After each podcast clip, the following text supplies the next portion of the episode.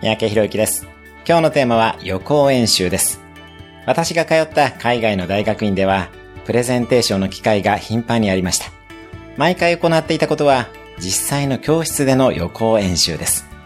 大学内の寮に住んでいたので、夜中や早朝に教室に忍び込んでは、プレゼンの練習をしていました。明け方は掃除のおばさんに驚かれたりもしていました。英語力は当然ネイティブに勝てないので、その分入念に練習をしていました。ジョークももちろん何度も練習します。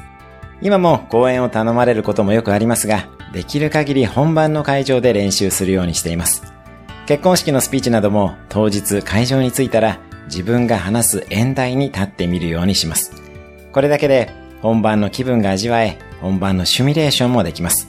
何事も準備が大事でメンタルリハーサルも必須になりますね。